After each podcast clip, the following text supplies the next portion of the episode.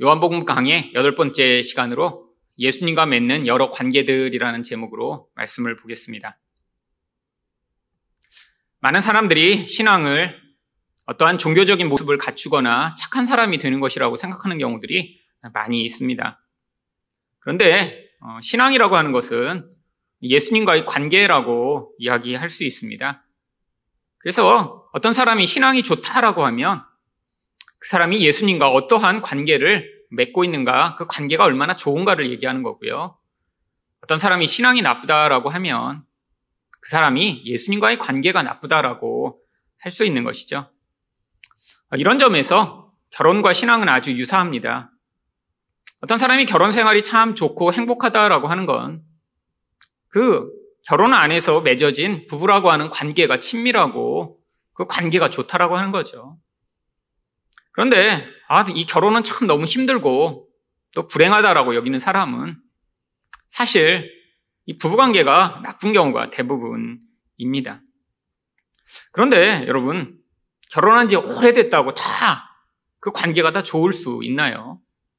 사실 결혼 기간과 또 그 결혼의 행복도는 별 차이가 없는 것 같습니다. 결혼한 지 얼마 안 돼서 굉장히 행복한 부부도 있고, 또 결혼한 지 오래됐지만 행복한 부부도 있고, 또 반대로 결혼하자마자 싸우고 이혼하는 부부도 있고, 또 결혼해서 50년 됐는데도 여전히 티격태격 억지로 사는 부부들도 많이 있죠. 아, 이것도 신앙과 아주 유사합니다. 교회 50년 다닌 사람들은 다 신앙이 좋을 거라고 생각을 하지만 실제는 그렇지 않습니다. 신앙이 물론 시간과 전혀 이렇게 반비례하는 것은 또 아니죠. 알 수 없는 것입니다.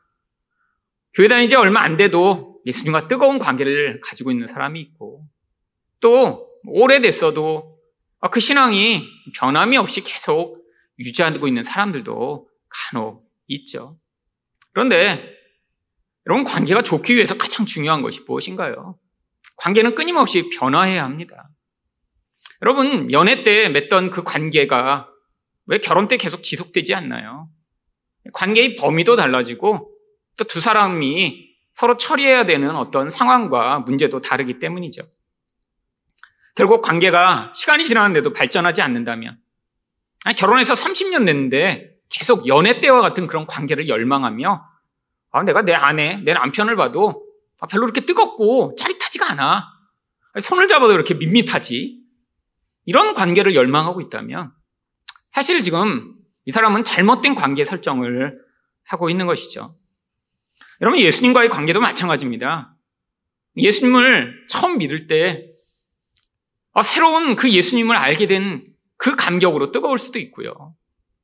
또 아, 말씀을 새로 배우는 것 자체가 기쁨일 수도 있죠. 근데 아, 그것 자체에만 관계가 머물 수는 없습니다. 예수님과의 관계도 계속해서 변화하며 새로운 관계로 발전하게 되어 있죠. 오늘 예수님과 제자들이 관계를 맺는 장면이 나옵니다. 처음 만난 것이죠. 그런데 성경에는 이 예수님과 맺었던 이 관계들이 처음 만난 그 관계에 머물지 않고 점점 여러 가지 모습들로 변화되어 나가는 것을 보여줍니다. 이들은 예수님과 관계를 맺을 때 처음에 그들이 바라보았던 예수님을 새로운 분으로 인식해 나가며 그 관계가 발전되었던 것이죠. 그렇다면 사람들은 예수님과 어떤 관계를 맺나요? 첫 번째로 선생으로 관계를 맺습니다. 35절 말씀입니다.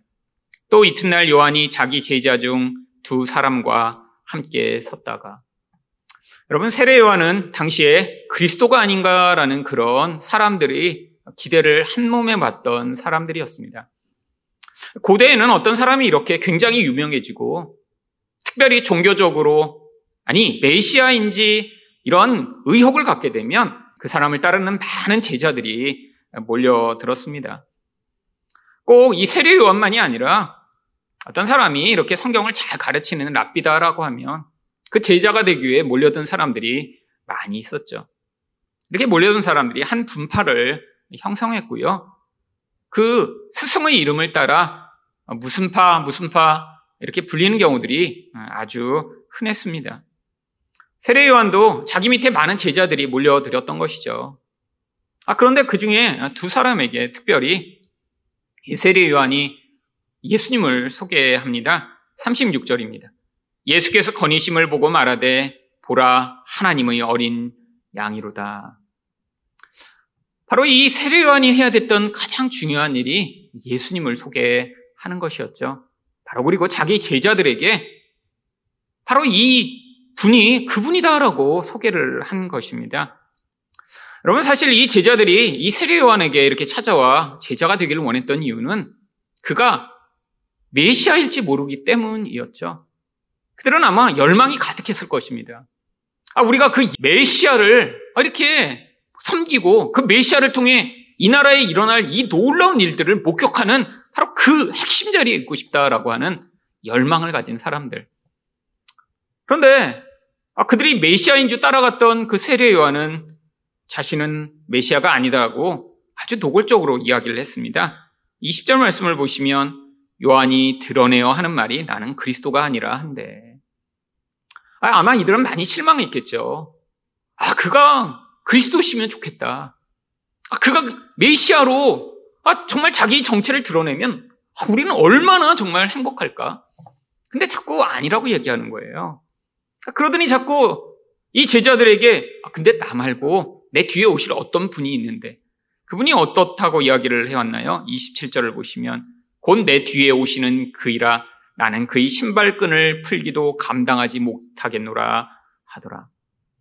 아, 제자들에게 어떤 다른 분이 금방 오시는데 그분은 얼마나 위대한지 그분이 정말 오시기만 하면 나 같은 것은 아무것도 아니야라고 이야기를 했던 것이죠. 여러분, 근데 바로 이들이 이렇게 기대했던 바로 그분이라고 이 예수 그리스도를 소개하자마자 37절에서 그 제자들이 어떻게 했나요? 두 제자가 그의 말을 듣고 예수를 따르거늘. 여러분, 너무 당연한 일입니다. 세례 요한의 입장에서 보면 굉장히 서운함을 만한 것이죠. 아니, 세례 요한을 이렇게 추종하겠다고 따라왔던 제자가 나 말고 저분이 그리스도야라고 이야기를 하자마자 아, 금방 이렇게 배신하고 예수를 따라가다니요. 하지만 제자들의 입장에서 보면 너무 당연한 일이었습니다. 아, 원래 세례 요한에게 왔던 이유도 바로 세례 요한이 그리스도가 아닌가 하는 그런 생각 때문이었죠. 근데 바로 이렇게 찾아왔던 두 사람은 한 명은 안드레였고 한 명은 요한이었을 것이라고 추측할 수 있습니다. 40절을 보시면 요한의 말을 듣고 예수를 따르는 두 사람 중에 하나는 안드레라라고 성경이 이야기를 하죠. 근데 다른 사람의 이름은 나오지 않는데 어떻게 그가 요한이었다라고 추측을 할 수 있냐면 바로 이렇게 다른 복음서에는 나오지 않는 그들이 처음 예수님을 만났던 장면을 묘사한 것들을 보면 바로 이 요한복음을 기록한 요한이 이 다른 두 제자 중에 한 명이었다라고 학자들은 추측하고 있습니다. 아, 그래서 예수님을 따라갔더니 예수님이 그들에게 물어보세요. 38절 상반절입니다. 예수께서 돌이켜 그 따르는 것을 보시고 물어 이르시되 무엇을 구하느냐. 쉬운 말로 이야기하면 아, 나한테 무슨 볼 일이 있나요? 나한테 원하는 게 도대체 뭐예요? 물어본 거예요. 그럼 일반적이라면 아, 제가 이것들을 원합니다. 아, 당신이 그리스도신 것 같은데 아, 그래서 우리가 왔습니다라고 답을 하는 것이 아주 일반적인 답이겠죠. 근데 38절 하반절에서 이들이 뭐라고 대답을 합니까? 이르되 랍비여 어디 계시오니까 하니 랍비는 번역하면 선생이라. 아니 예수님은 뭐라고 물어보셨어요? 뭐가 나에게 필요한 일이 있어서 찾아왔나요? 당신들이 원하는 건 뭐예요? 라고 물어보신 거예요. 그랬더니 선생님은 어디 머무세요? 라고 지금 제자들이 답을 한 것이죠. 아니, 왜 이렇게 답을 한 것일까요?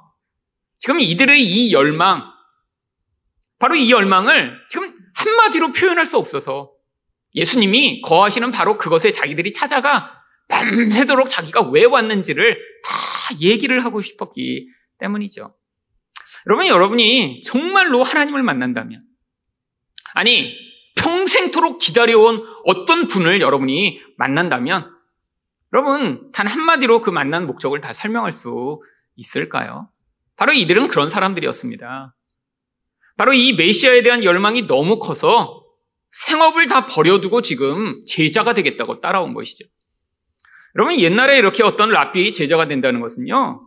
아니 완전히 그 랍비와 함께 생업을 같이 하며 거기서 하루 종일 그의 시중을 들며 그의 삶의 그런 동반자가 되는 것이었습니다. 아, 이들은 자기 생업이 다 있는 사람이에요. 요한, 안드레, 또 그들의 형제들 다. 아마 이런 메시아에 대한 열망이 원래 너무나 너무나 커서 아, 고기 잡는 일을 하면서도 아, 메시아가 오셔야 할 텐데. 아니, 메시아가 오셔서 이 로마를 다 쓸어버려야 하는데 메시아가 오셔서 그 약속한 일을 지금 이루실 때가 되지 않았나? 아, 늘 모여 그런 얘기를 하며 일반 사람보다는 훨씬 더 뛰어난 열망을 가지고 살던 사람들이었죠. 아, 그러다가 소문을 듣고 바로 세례요원을 찾아갔던 것입니다. 자기 생업을 다 버려두고요. 아니, 그러니까 그들 안에 아, 메시아라고 하는 어떤 분을 만나서 하고 싶은 얘기가 너무 많아서 선생님, 어디 계신지 알려주시면 저희가 가서 당신이 정말 메시아시라면 우리가 당신의 제자가 되어 당신을 따르겠습니다. 라고, 아이, 계신 곳을 알려달라라고 이야기를 한 것입니다. 그랬더니 예수님이 뭐라고 답을 하셨나요? 39절을 보시면 예수께서 이르시되 와서 보라. 그러므로 그들이 가서 계신 데를 보고 그날 함께 거하니 때가 10시쯤 되었더라. 예수님이 그랬더니 아 내가 여기 머무는데 그럼 와보세요. 하고 초대를 한 것이죠. 아, 그리고 제자들은 바로 이때부터 예수님과 함께 시간을 보내며 그 예수님께 그동안 궁금했던 것, 정말 그들이 열망했던 이야기들을 아마 했을 것입니다. 여러분, 예수님과의 첫 만남의 이야기가 기록되어 있죠. 요한과 안드레, 아마 그들이 형제들도 이때 이렇게 한 명 한 명 다 이렇게 첫 만남을 가졌을 것이라고 추측할 수 있습니다. 바로 요한의 형제인 야고보, 안드로의 형제인 베드로가 바로 원래는 세례 요한의 제자였다가 이때 예수님의 제자가 된 것이죠. 여러분 이들은 예수님과 처음에 어떤 관계로 관계를 시작했나요? 바로 선생과 제자의 관계로 관계를 시작했습니다. 이 랍비와 제자, 이 요한복음은 이방인들을 대상으로 썼기 때문에 유대인들 사회에서는 아주 익숙한 이 랍비라고 하는 단어를 바로 번역해서 선생이라고 이야기를 하죠. 근데 이 시대의 이런 학교 선생님과는 아주 차원이 다릅니다. 오히려 과거에 한국의 훈장님 정도 되는 분이 선생님이라고 부르는 이런 랍비죠. 삶 전체를 그분을 따라가며 심지어는 걸어가는 걸음 형태까지도 흉내내는 이런 제자. 그래서 선생과 똑같은 사람이 되기 위해 삶 전체를 바쳐 함께하는 사람을 제자라고 불렀던 것이죠. 여러분, 그런데 선생과 제자의 관계로 시작한 이 관계의 핵심은 무엇인가요? 도대체 그 메시아를 따르겠다라고 하면 예수님께 찾아온 이 제자들이 그 예수님을 랍비라고 부르며 그에게 원했던 가장 본질적인 것은 무엇이었나요? 내가 알지 못하는 것을 배우는 것입니다. 아, 그게 성경에 대한 지식이건 삶의 지혜이건 경험이건 간에 하여튼 내가 알지 못하는 것을 그분은 알고 있기 때문에 그것을 배우고자 하는 열망으로 제자가 되겠다라고 한 것이죠. 여러분, 유대인들은 이 지식이라는 걸 지금처럼 뭐 수학이나 영어, 어떤 그런 지식적인 것만을 포함한 것이 아니라 인생 전체를 향한 그것들을 지식과 지혜라고 이야기를 했습니다. 결국 지식이 없으면 인생 자체를 살 수가 없는 것이죠. 근데 이 랍비라고 하는 이런 분들은 우리들이 알지 못하는 뭔가 특별한 지식을 갖고 있기 때문에 아, 우리가 그 지식을 배우기만 하면 우리도 저렇게 살 수 있고 아, 저런 모습을 가질 수 있다라고 생각해서 바로 제자가 되기를 열망했던 것입니다. 여러분 이 시대에도 많은 사람들이 예수님과 관계를 시작합니다. 근데 그 처음의 단계가 바로 이런 단계로 시작하는 경우가 많아요. 내가 알지 못하는 무엇인가의 특별한 지식, 정보를 바로 이 예수를 통해 얻고자 하는 것이죠. 아, 내가 인생에서 이렇게 실패하고 힘든 이유가 아, 특별한 그 지식을 갖고 있지 못해. 여러분 세상에는 많은 전문가들이 존재합니다. 전문가들이 무엇을 줄 수 있다고 얘기하죠? 야, 네 가정이 이렇게 힘든데 내가 그 가정 생활을 잘하게 해주는 그런 지식을 알려줄게. 네가 이 아이를 잘 못 키워서 아이가 문제가 있으니까 아, 내 이야기를 들어 그러면 내가 그 지식을 알려줄게. 네가 지금 성공하지 못하는 거는 이 지식을 알지 못해서니까 내가 특별한 비밀을 알려줄게. 바로 세상의 전문가들이 이야기하는 거죠. 근데 예수님에게 이렇게 처음 찾아오는 많은 사람들이 바로 예수님을 통해 그런 정보와 지식을 얻고자 하는 경우가 많이 있습니다. 아, 그리고 교회를 처음 다니다 보면요. 그게 채워지는 것 같은 느낌이 들 때가 있죠. 왜?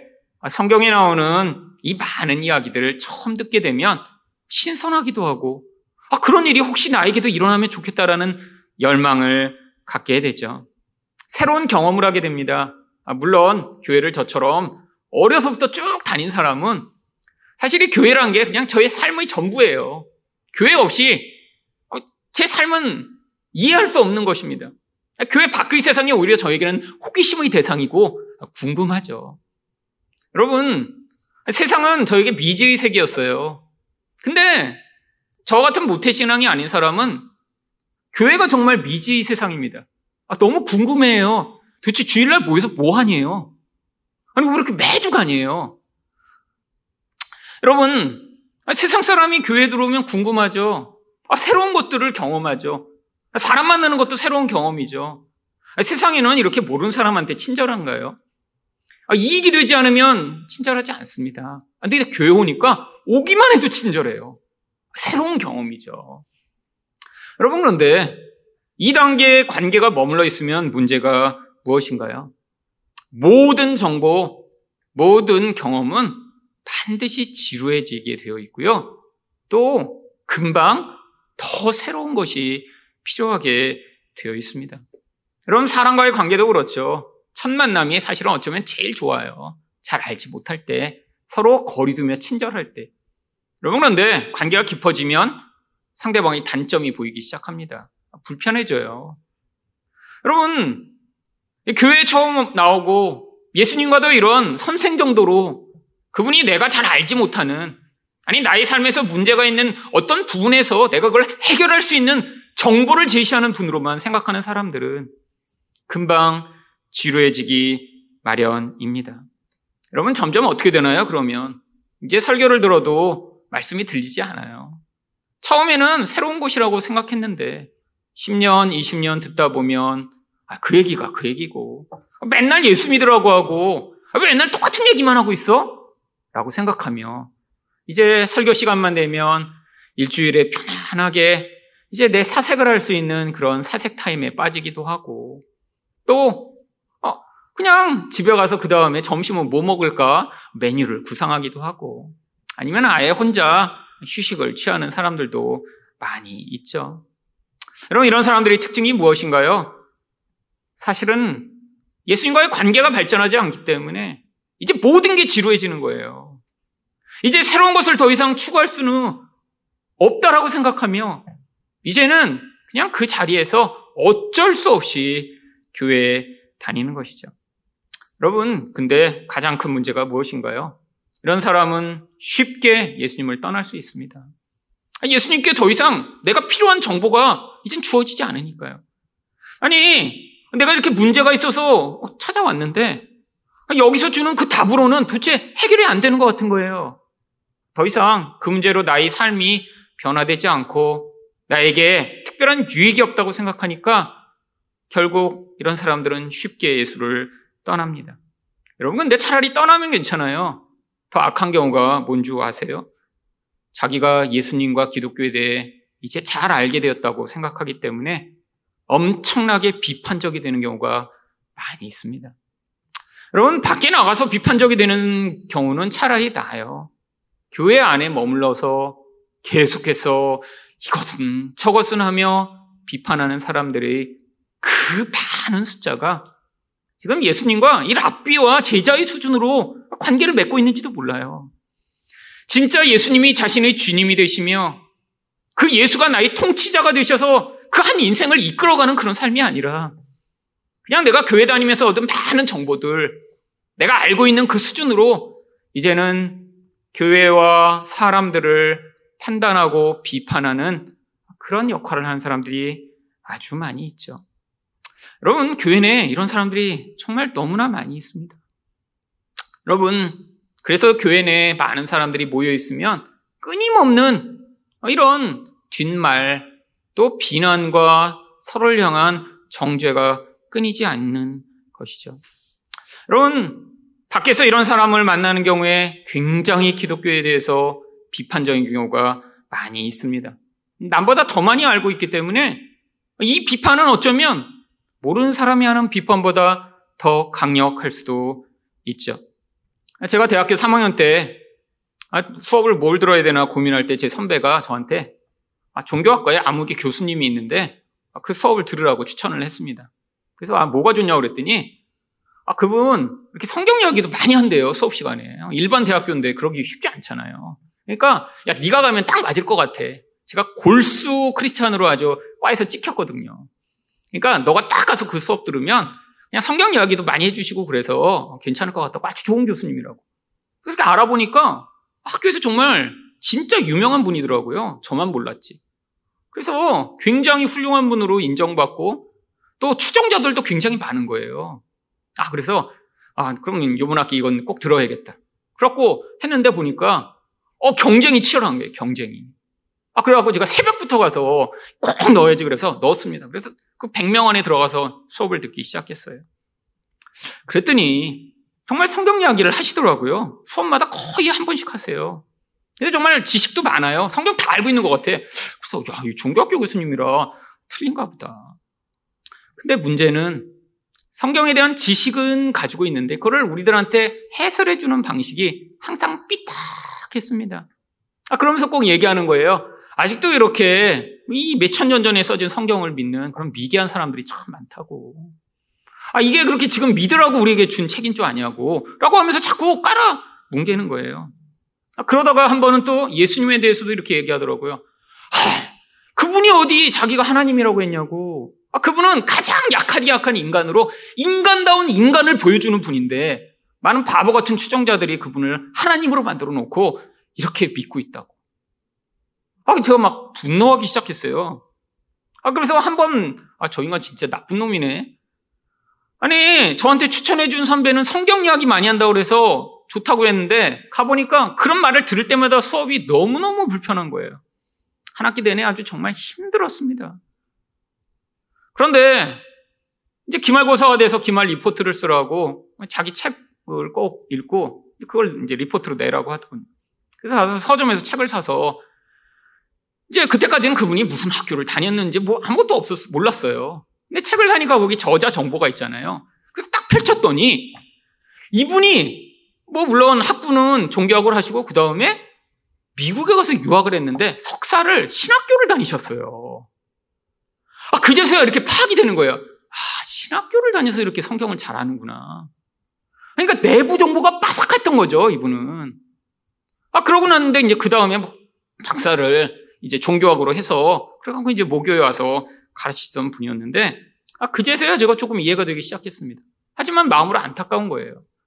여러분, 일반적으로 기독교 배경 없는 사람은 절대로 신학교로 유학을 안 갑니다. 아니, 이분은 그리고 굉장히 똑똑한 분이고 아마 그렇게 유명했던 분이었기 때문에 아마 바로 그냥, 그냥 유명한 학교의 그런 종교학과로 이렇게 유학을 갈 수 있었을 텐데 자기가 이렇게 신학교를 선택했다는 것 자체가 아마도 그가 기독교 배경을 가지고 있었다라고 유추할 수 있는 것이죠. 근데 문제는 무엇인가요? 아, 신학교까지 가서 이렇게 석사를 하며 성경에 대해 배웠는데, 아니, 정말 지식의 수준에서 예수님을 만났다 보니까 그 이상으로 발전하지 않고 오히려 더 악한 영향력을 미치는 그런 사람이 된 것이죠. 그 수업을 들었던 수많은 사람들은 아마 야 이렇게 똑똑한 분이 저렇게 예수 믿는 사람을 바보 같고 미련하다고 얘기했으니까 아, 정말 그 사람들은 얼마나 바보 같은가라는 생각을 듣고 아마 그 수업을 마쳤겠죠. 아, 제가 리포트를 쓰는데 너무 마음이 안타까웠던 거예요. 아, 그래갖고 제가 거기다 리포트에다 원래 쓸 말은 아닌데 제가 그냥 저희 생각을 잔뜩 썼습니다. 아, 성경에 어디 예수님이 그렇게 약한 인간으로만 자기를 주장하셨냐고. 이 몇 절 몇 절에 예수님은 하나님이라고 주장하셨고 이렇게 했다고 제가 잔뜩 근거 구절까지 다 해갖고 썼습니다. 그런데 한편으로 이런 마음이 있었어요. 아, 이 많은 학생들 리포트를 다 읽겠어. 그랬더니 그 학기 그 과목 성적이 제가 대학교에서 받은 성적 가운데 가장 낮은 점수가 아, 나왔습니다. 아, 정말 치사한 교수님이시더군요. 어. 자기 생각 틀렸다고 얘기했다고 그렇게 낮은 점수를 주다니. 근데 한편으로는 제가 굉장히 기뻤어요. 의를 위하여 핍박을 받는 자는 복이 있나니. 제가 다른 데서 그렇게 핍박받아 본 적 없는데 정말 그 교수님의 리포트로 제가 예수님은 하나님이시다라고 이렇게 그냥 핍박 가운데 제가 마치 복음을 증거한 것 같아서 그래서 한편으로는 여전히 뿌듯한 마음을 가지고 있습니다. 여러분 혹시 여러분은 예수님을 누구로 지금 만나고 계신가요? 여러분이 인생에 필요한 정보와 길을 알려주는 그런 종류의 하나님은 아니신가요? 여러분, 그래서 더 이상 새로운 정보가 주어지지 않기 때문에 이제는 예배 드릴 때마다 지루하고 피곤하고 힘들고 계시진 않으신가요? 여러분, 지금 심각하게 자신에 대해 질문해 보셔야 합니다. 아니, 그 자리에 머무시면 절대로 안 되고, 이제는 그 다음 단계로, 다음 단계로 발전해 나가셔야죠. 여러분, 아니, 결혼은 그냥 한 번 결혼해서 그렇게 지루하고 더 이상 발전되지 않는 관계로 갈 수도 있죠. 그게 영원히 계속되는 건 아니니까요. 여러분, 근데 예수님과의 관계는 그렇지 않습니다. 이 단계에 머물러 있으면 큰일 나는 거예요. 아니, 지식의 단계에서 예수님과 그냥 내가 아는 사람인 수준에 있으면 이 땅에서는 아, 나 예수님 잘 알아. 교회도 오래 다녔어 라고 이야기를 할 수 있지만 어쩌면 영원한 하나님 나라에서의 관계가 형성이 안 되고 있는지도 모릅니다. 그렇다면 두 번째로 사람들은 예수님과 어떤 관계를 맺나요? 욕망의 해결자로 관계를 맺습니다. 40절 말씀입니다. 요한의 말을 듣고 예수를 따르는 두 사람 중의 하나는 시몬 베드로의 형제 안드레라. 여러분 왜 안드레가 시몬 베드로의 형제라고 이야기를 하죠? 이 안드레가 먼저 예수님을 만나서 보니까 아, 아, 자기들이 생각하던 그 메시아가 맞는 것 같은 거예요. 그래서 41절에 그가 먼저 자기 형제 시몬을 찾아 말하되 우리가 메시아를 만났다 하고 메시아는 번역하면 그리스도라 데리고 예수께로 오니.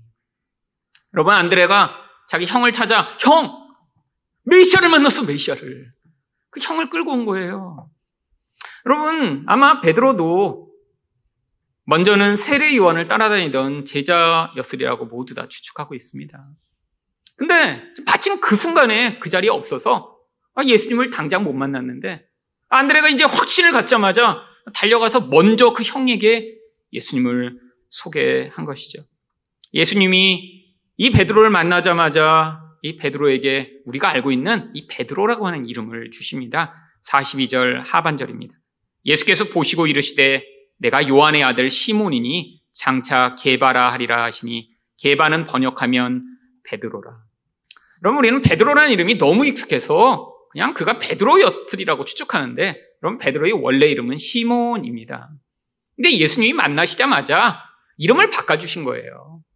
그리고 원래 아람어로 부르면 게파스라고 하는 바위라는 뜻으로 이름을 부르셨는데 이게 헬라어로 번역하다 보니까 또 그게 페트로스라고 하는 헬라어로 바뀌어 그게 지금은 우리가 부르는 베드로가 된 것이죠. 여러분 예수님이 보시자마자 시몬이라고 하는 다른 이름이 있었는데 근데 그의 본질을 꿰뚫어 보시고 그에게 영적인 이름을 주신 거예요. 아니 이 베드로는 우리가 볼 때 그렇게 별로 바위 같은 사람은 아닙니다. 성경에서 가장 촐싹되는 사람 중에 하나 아닌가요? 뭐가 그렇게 사람이 그냥 듬직하고 믿을만한가요? 별로 안 그런데 아니 그런데 일반 사람이나 상황과는 관계없이 예수님이 그 본질을 꿰뚫어 보시고 이름을 붙여 주신 것이죠. 여러분 제가 고등학교 다닐 때 가장 좋아했던 교과서에 나오는 시가 있습니다. 아마 여러분도 아마 대부분 아실 거예요. 김춘수의 꽃이라고 하는 시죠. 여러분 근데 바로 이 예수님이 베드로의 이름을 이렇게 불러주신 것과 거의 유사한 내용입니다. 내가 그의 이름을 불러주기 전에는 그는 다만 하나의 몸짓에 지나지 않았다. 내가 그의 이름을 불러주었을 때 그는 나에게로 와서 꽃이 되었다. 내가 그의 이름을 불러준 것처럼 나의 이 빛깔과 향기에 알맞은 누가 나의 이름을 불러다오. 그에게로 가서 나도 그의 꽃이 되고 싶다. 들어는 보셨죠? 여러분, 이게 바로 베드로에게 해주신 일이 아니에요. 베드로도 자기가 누군지 몰라요. 근데 예수님만이 그의 본질을 꿰뚫어 보시고 그에게 진짜 이름을 불러 주셨던 것이죠. 아, 굉장히 좋은 시작입니다. 아, 예수님이 이제는 아, 메시아인가 봐라고 깨달은 사람들을 통해 이제 예수님과 메시아와 바로 그 구원받는 자의 관계가 시작되는 이 놀라운 시작. 여러분 그런데 바로 이 장면만 보면 이 만남은 해피엔딩으로 끝나지 않았습니다. 여러분 왠지 아세요? 그럼 바로 이 만남 이후에 베드로와 안드레와 야고보와 요한은 어떤 연유에서인지 모르지만 예수님을 다 떠나버렸습니다. 메시아라고 생각했으면 끝까지 따랐어야 되는데 실망하고 낙심했던 것이죠. 그들이 생각하는 메시아의 상이 있었어요. 그들이 열망하던 그런 원하는 게 있었어요. 근데 만나서 얘기해 보니까 맞는 것 같다고 해서 갔는데 조금 더 시간을 보내다 보니까 아닌 것 같은 거예요. 그들이 열망하던 메시아는 어떤 분이신가요? 엄청나게 일단 힘이 있어야 돼요. 군사력이든 경제력이든 아니 강력한 능력으로 이 나라를 한 번에 뒤집어 엎어 로마를 없애버릴 수 있는 그런 강력한 힘을 가지고 있어야죠. 구약의 다윗처럼 골리앗을 단번에 때려잡을 수 있는 그런 무력이 있어야죠. 이 가난한 백성들에게 엄청난 풍요를 가져올 그런 탁월한 지혜가 있어야죠. 아니 근데 보니까 뭐 하셨냐고 물어보니까 과거에 나무 이렇게 깎고 뭐 문 고치고 이런 거 하셨대요. 그러니까 이제 낙심이 시작된 거예요. 어미? 아, 뭐야? 메시아가 어떻게 의자 고치고 책상 만들고 이래? 그럼 그들이 그렸던 메시아의 그림과 실제 만나서 본 예수님의 모습이 너무 달랐던 거예요. 여러분, 예수님은 외모로 흠멀만한 것이 하나도 없으셨다고 그래요. 쉬운 말로 이야기하면 잘생기시지 못한 그냥 평범한 농부의 모습이죠. 여러분, 예수님 하면 떠올리는 금발의 치렁치렁한 머리, 하얀 피부, 오똑한 콧날은 여러분, 그건 거짓된 그림입니다. 그런 예수님은 없어요. 예수님 중동에서 태어나셨을 테니까 지금 가면 볼 수 있는 그냥 중동의 새까만 피부에 뭉툭한 코에 검은 피부를 가진 그런 사람이었겠죠. 예수님 배경이 아무것도 없어요. 가난해요. 아니 이런 사람이 어떻게 우리를 구원해? 아니, 자기도 구원 못해 저렇게 지금 누더기를 입고 다니는 저 인간이 아니 어떻게 우리를 구원한다고 그래? 예수님을 알게 되면 알게 될수록 더 이상 그가 절대로 구원자가 될 수 없다라는 확신을 갖게 된 것입니다. 여러분 그래서 그들이 다 떠났어요. 여러분 이게 바로 예수님을 사람들이 자기 욕망의 해결자로 바라며 만났을 때 경험하게 되는 대부분의 결론입니다. 여러분 고대에는 이런 만남을 바로 민속 메시아 사상을 가진 사람들의 메시아 추구라고 불렀죠. 여러분 민속 메시아 사상이 뭔가요? 구약 성경에 앞으로 메시아가 오실 것이다라는 이 예언을 나라를 로마로부터 해방시키며 자기들을 부여하게 만들고 아 그래서 세계 1등 국민 만들어 아, 부자 되고 평안하게 만들어 줄 그런 메시아로 기대했던 사람들의 기대예요. 여러분 지금도 사람들은 똑같은 이런 메시아를 기대하는 경우가 많이 있습니다. 지금은 이거를 우리가 기복주의적 그리스도관이라고 부르죠. 여러분 그런데 여러분 교회 내 예수님을 이렇게 기대하는 사람들 은 얼마나 많이 있나요? 예수님을 믿으면 내 삶에서 나의 문제를 해결시켜 주시고 예수님을 믿으면 병이 낫고 예수님을 믿으면 내 삶과 상황이 나아질 것이라고 생각하는 사람들. 여러분, 물론 교회 다니는 사람들 뿐 아니라 세상 사람들도 덜 그런 어떤 메시아 같은 존재를 꿈꿉니다. 여러분, 대통령 뽑을 때 다 무슨 기대를 하고 뽑죠? 아, 이 대통령만 뽑으면 나라가 부강해지고 아, 모든 경제 정책을 잘 행하며 아, 모두가 정말 행복한 그런 삶을 만들겠지. 그래서 처음에 지지율은 막 7, 80% 돼요. 임기가 거듭할수록 지지율이 50, 40, 30으로 쭉쭉 내려가기 시작합니다. 왜 그렇죠? 이게 바로 메시아 사상을 어떤 사람도 만족시켜 줄 수 없음을 보여주는 증거죠. 아, 누가 사람들을 다 그렇게 만족시켜 줄 수 있는 능력을 가진 사람이 있나요? 근데 이게 하나님과의 관계에서는 심각한 문제를 발생시킵니다. 한번 하나님을 믿기로 한 백성들이 여전히 이런 메시아적, 기복주의적 태도를 가지고 하나님을 바라보기 시작하면 교회 오래 다니면 다닐수록 실망하는 횟수가 점점 늘어나고 하나님과의 관계가 더 이상 발전하지 않는 거예요. 여러분 하나님이 우리 마음대로 우리 뜻대로 내가 원하는 대로 우리 인생에 개입하셔서 내가 원하는 것들을 이루어 주시는 경우가 있나요? 물론 가끔씩 받게 되는 경우가 있습니다. 여러분 때로는 우리가 너무너무 열망하면 마치 이스라엘 백성들에게 고기를 주어 먹게 하신 것처럼 그 탐욕이 가져오는 그 무서운 결과가 무엇인가를 맛보게 해주시는 경우는 있지만 그것조차도 그 탐욕이 가져오는 결과를 위한 과정이죠. 여러분 하나님은 하나님의 뜻대로 세상을 움직여 나가십니다. 아니 하나님이 개개인이 원하는 것을 다 그냥 그렇게 들어주는 신이시라면 이 세상은 금방 붕괴돼 버릴 거예요. 여러분 오래전에 나왔던 브루스 올마이티라고 하는 그런 영화가 있습니다. 어떤 사람이 너무 이제 인생이 잘 원하는 대로 안 돼서 막 하나님을 향해 막 항의를 해요. 그랬더니 이제 신이 나타나서 그러면 네가 잠깐 동안 하나님 노릇 한번 해봐라. 그래서 하나님 역할을 맡겨요. 아, 그래서 처음에는 막 자기가 원하는 걸 막 해요. 막 길이 막히면 쫙 생각만 해도 자동차가 다 옆으로 딱 붙어버려요. 갑자기 자기 아내랑 이렇게 로맨스를 해야 되는데 어, 분위기를 만들어야 되는데 보니까 달이 떠 있는데 달이 너무 멀면 분위기가 안 살잖아요. 달을 끌어당겨요. 이렇게 하고. 바로 앞에서 달이 보이는 것처럼 했더니, 어, 달이 너무 밝은 것 같아. 그래서 로마이스의 분위기를 만들고. 자기 마음대로 처음엔 해요. 근데 문제가 생겼어요. 전 세계 사람들이 막 기도를 하는 거예요. 거기서 이야기하는 신은 뭐 성경 이야기는 하나님은 아니니까. 아, 그래서 그걸 다 듣다 보니까 너무 많아요. 하루에 할 일이. 그래서 한 번에 모두를 yes라고 눌러버립니다. 어떤 일이 벌어질까요? 세상이 재앙에 빠져버리는 거죠. 여러분, 사람마다 원하는 게 다 다른데, 그걸 다 그냥 한꺼번에 들어준다고 생각해 보세요. 여러분, 어떤 일이 벌어질까요? 세상은 정말 다 망해버릴 것입니다. 여러분, 어떤 사람, 이런 사람이 있을 거 아니에요? 아, 나는 100세까지 살고 싶다. 근데 그 안에는, 아, 50세 그냥 빨리 죽어버렸으면 좋겠다. 두 사람이 동시에 같은 소원을 올리면 어떡해요? 그러면, 여러분, 하나님은 그렇게 인간이 요구하는 그러한 인간의 욕망을 이루어주는 분이 아닙니다. 근데 많은 사람들은 이 단계에 머물러 있는 경우가 많아요. 그래서 하나님과의 관계가 깨어지고 문제가 생깁니다. 아니, 계속해서 하나님이 이렇게 내가 더 열심히 간구하면 나의 뜻을 이루어줄 것이라고 거짓말을 해야 되는 많은 사람들에게 속아. 여전히 그런 기대를 가지고 있는 경우가 많이 있죠. 여러분, 제가 만난 어떤 목사님은 그걸 알면서도 이용하더라고요.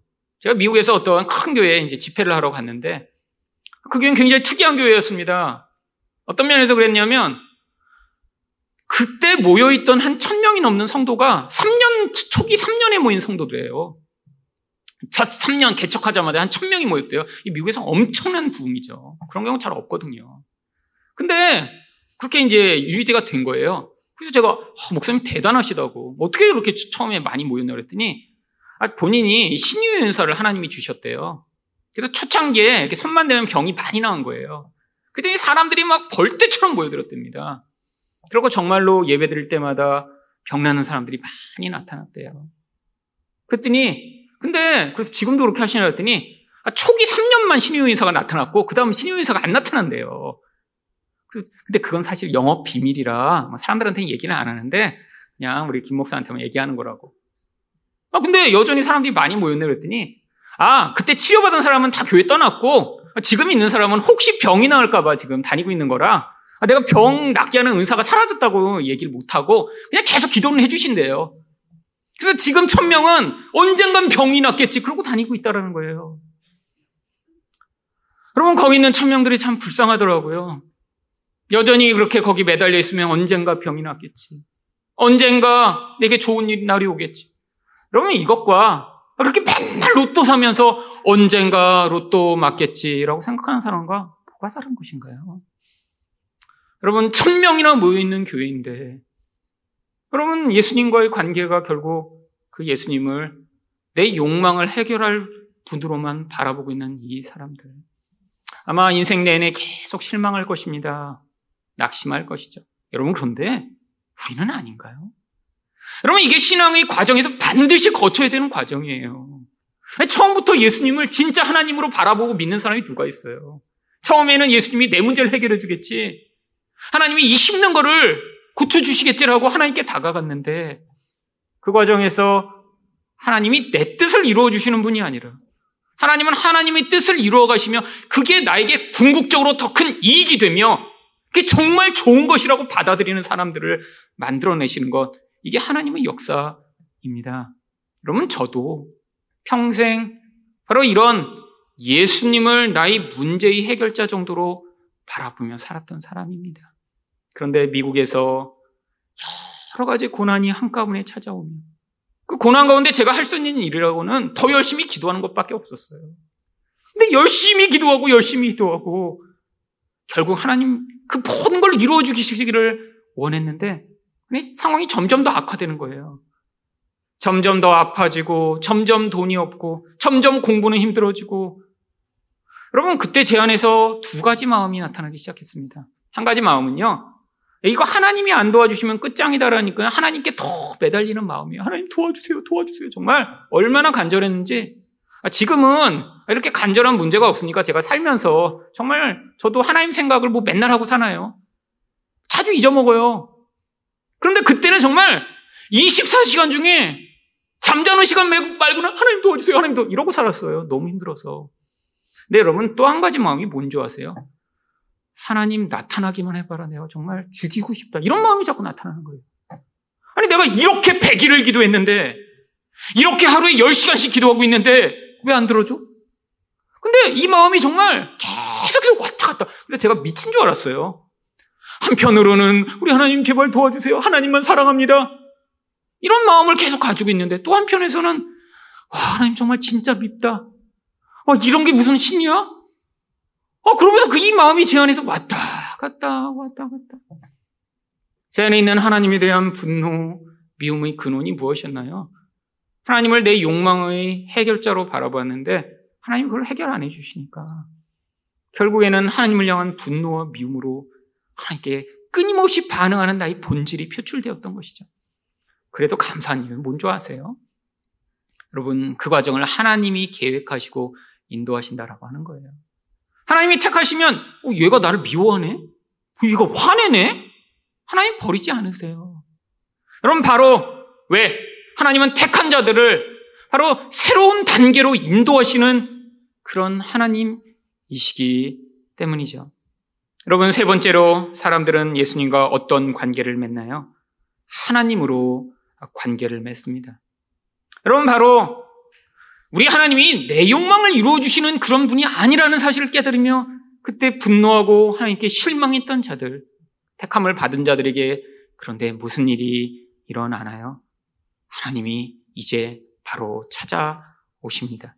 바로 누가복음 5장 3절 말씀을 보시면 예수께서 한 배에 오르시니 그 배는 시몬의 배라 육지에서 조금 떼기를 청하시고 앉으사 배에서 무리를 가르치시더니 여러분 지금 베드로, 요한, 안드레, 야고보 다 예수님을 떠나서 다시 생업으로 돌아갔어요. 제자가 되겠다고 왔던 이들이 후루루 다 그냥 탈퇴해버린 거죠. 그래서 가서 고기 잡고 있어요. 근데 어느 날 예수님이 오시더니 사람들을 가르치시다가 꼭 집어서 바로 그 베드로의 배를 요청하십니다. 많은 사람들이 여기서 예수님을 베드로가 처음 만났다고 생각하는데 아니에요. 한 번 예수님을 만났다 지금 떠나간 거예요. 예수님과 구면입니다. 여러분, 이 베드로 얼마나 불편했을까요? 아니, 지금 자기가 메시아라고 그래서, 아, 메시아세요? 그래서 막 예수님과 밤도 새고 아마 첫 번, 두 번째 기적도 봤을 거예요. 근데, 아, 이건 아닌 것 같아. 그러다가, 야, 아닌 것 같다. 그래갖고 지금 다 데리고 떠났는데, 오더니, 네 배를 써야겠다? 다른 얘기 안 하세요. 그러니까 여러분, 여기 보면, 지금 그 불편한 마음을 가지고 거기 앉아 있었는데 예수님이 말씀을 전하시더니 갑자기 뭐라고 하세요? 누가복음 5장 4절부터 6절입니다. 말씀을 마치시고 시몬에게 이르시되 깊은 데로 가서 그물을 내려 고기를 잡으라. 여러분 지금 밤새도록 고기 잡았는데 고기 못 잡았어요. 그래서 지금 아침에 그물 손질하고 있는데 다시 깊은 데로 가서 그물을 잡로 고기를 잡으래요. 시몬이 뭐라고 대답합니까? 시몬이 대답하여 이르되 선생님 우리들이 밤이 새도록 수고하였으되 잡은 것이 없지만은 말씀에 의지하여 내가 그물을 내리리이다 하고 여러분 처음 봤으면 이거 지금 말 듣고 가기가 쉽지 않아요. 그렇잖아요. 이걸 뭐 누구는 믿음이라고 하는데 아니에요. 아, 너무 옛날에 한 번 그렇게 지금 틀어진 관계가 있어서 정말 어쩔 수 없이 한 거예요. 창피해갖고.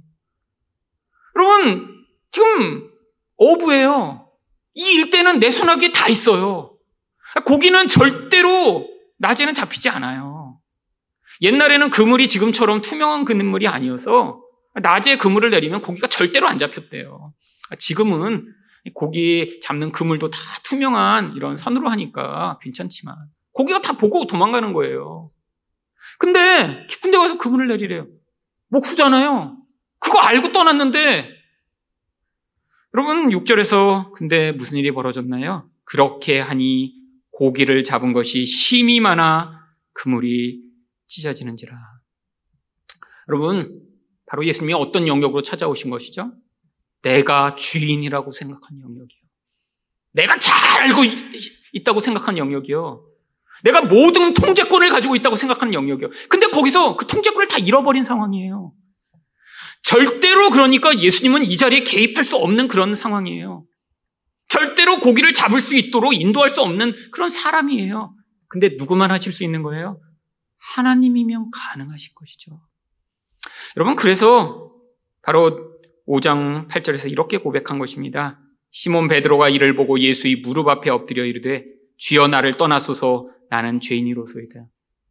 여러분 고기만이 잡겠다고 그냥 단순히 아, 나는 죄인입니다 라고 고백한 게 아니에요. 여러분 왜 죄인이라고 고백했을까요? 이전에 자기가 그 예수를 판단했으니까요. 아, 메시아라면 이렇게 해줘야 돼. 메시아라면 이런 능력이 있어야지. 아, 메시아는 이런 사람이어야 돼라고 생각했는데 근데 그가 메시아가 아니라고 생각해서 떠나버렸어요.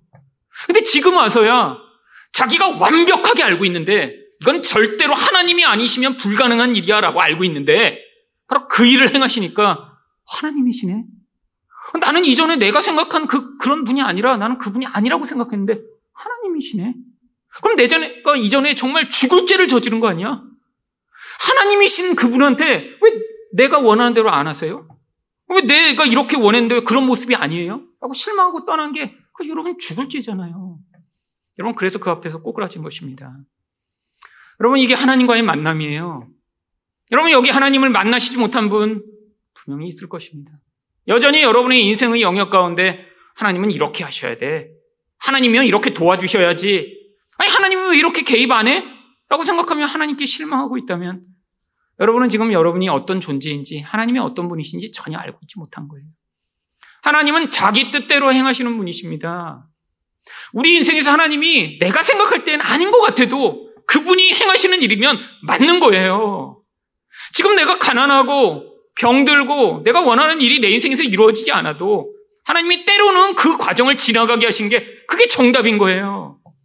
하나님이 우리 주인이시라면 주인 마음대로 하시는 것입니다. 근데 우리는 그게 너무 힘들잖아요. 여러분, 우리 인생에서 내가 원하는 모습이 있어요. 내가 원하는 것들이 있어요. 근데 하나님이 그걸 이루어주지 않으면 우리는 자주 하나님 앞에 이 베드로처럼 반응합니다. 간섭하지 마세요, 그럼. 그럼 내 문제는 내가 알아서 할게요.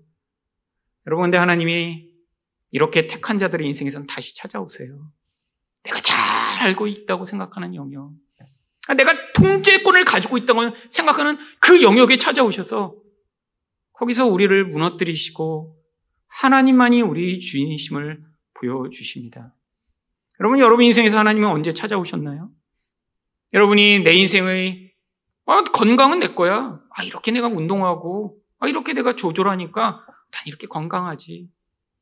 여러분, 근데 자기가 자랑하는 영역일수록 넘어지게 되는 경우가 많아요. 아, 내가 자녀 양육은 내가 이렇게 공부도 많이 하고 난 사랑이 많으니까 잘할 거야. 그런 분들이 꼭 자녀 양육에서 넘어집니다. 아, 나는 일찍 결혼할 거야. 이렇게 예쁘니까.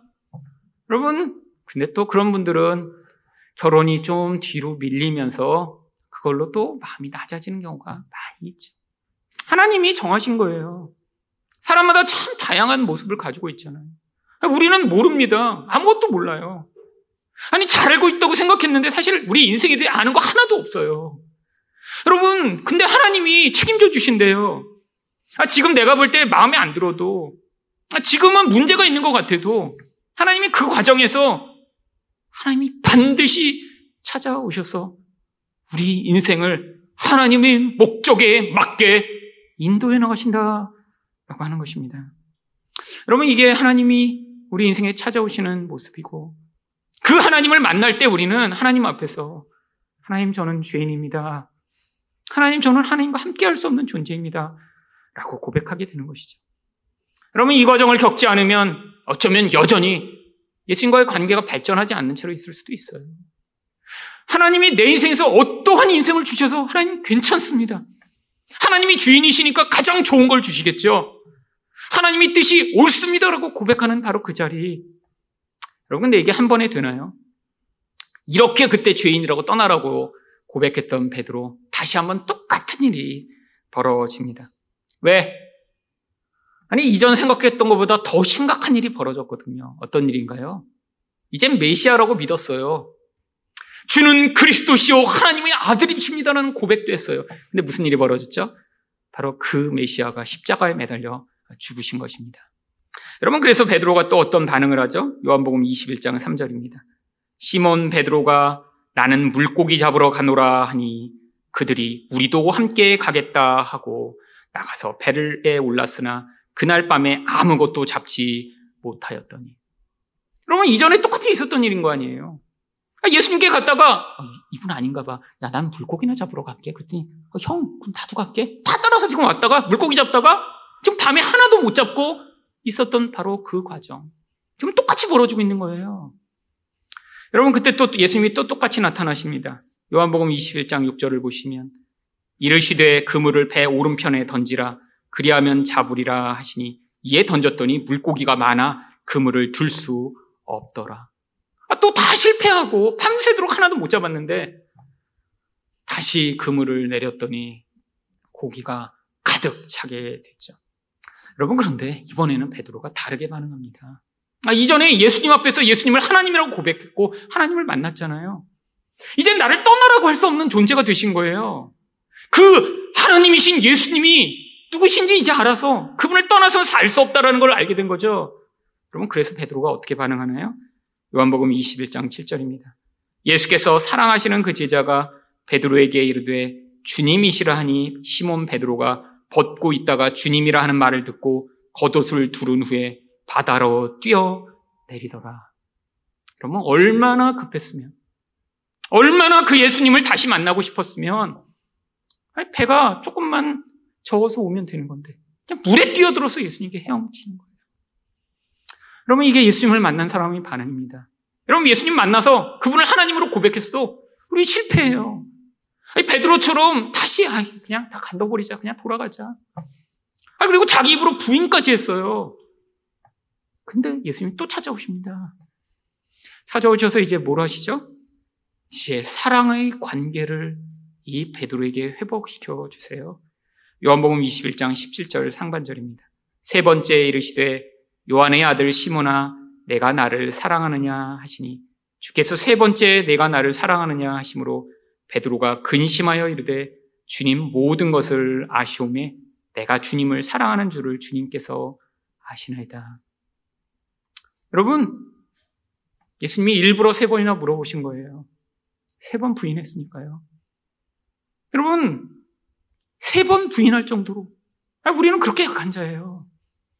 아니, 예수님을 만났고 하나님이라고 고백했어도 얼마든지 다시 마음이 세상을 향해 가고, 아, 예수 믿는 게 지겨울 때가 있고, 아니, 예수님이 아니, 내 하나님이 아니었으면 좋겠다라는 생각이 들 때가 있는 게 우리들이고. 아니, 입으로 부인하진 않지만, 내 삶의 선택과 내 말로 늘 부인하며 살아가는 게 우리들이에요. 여러분, 그런데 예수님이 또 찾아오셔서 바로 그 자리에 선 이 베드로를 만나 주신 것처럼 우리도 정말로 우리 안에서 그 예수님을 하나님만으로 만난 자만이 고백할 수 있는 내가 주님을 사랑합니다라는 고백을 이끌어내시기를 원하십니다. 여러분, 여러분은 예수님과 지금 무슨 관계를 맺고 계신가요? 예수님의 음성을 듣고 그 음성 가운데 나는 부족하고 나는 또 넘어지고 나는 문제가 많고 나는 여전히 불가능한 존재지만 바로 예수님 아시죠? 내가 이렇게 실패하고 무너지고 넘어져도 내가 예수님 사랑하는 거 아시죠? 라고 그분을 하나님으로 두려워하고 사랑하는 그 관계를 맺은 자만이 영원한 하나님 나라에서 이 사랑의 관계로 가장 행복한 자리에 서게 될 것입니다. 이런 스승과의 이런 특별하고 아름다운 관계를 열망하시는 여러분 되시기를 축원드립니다.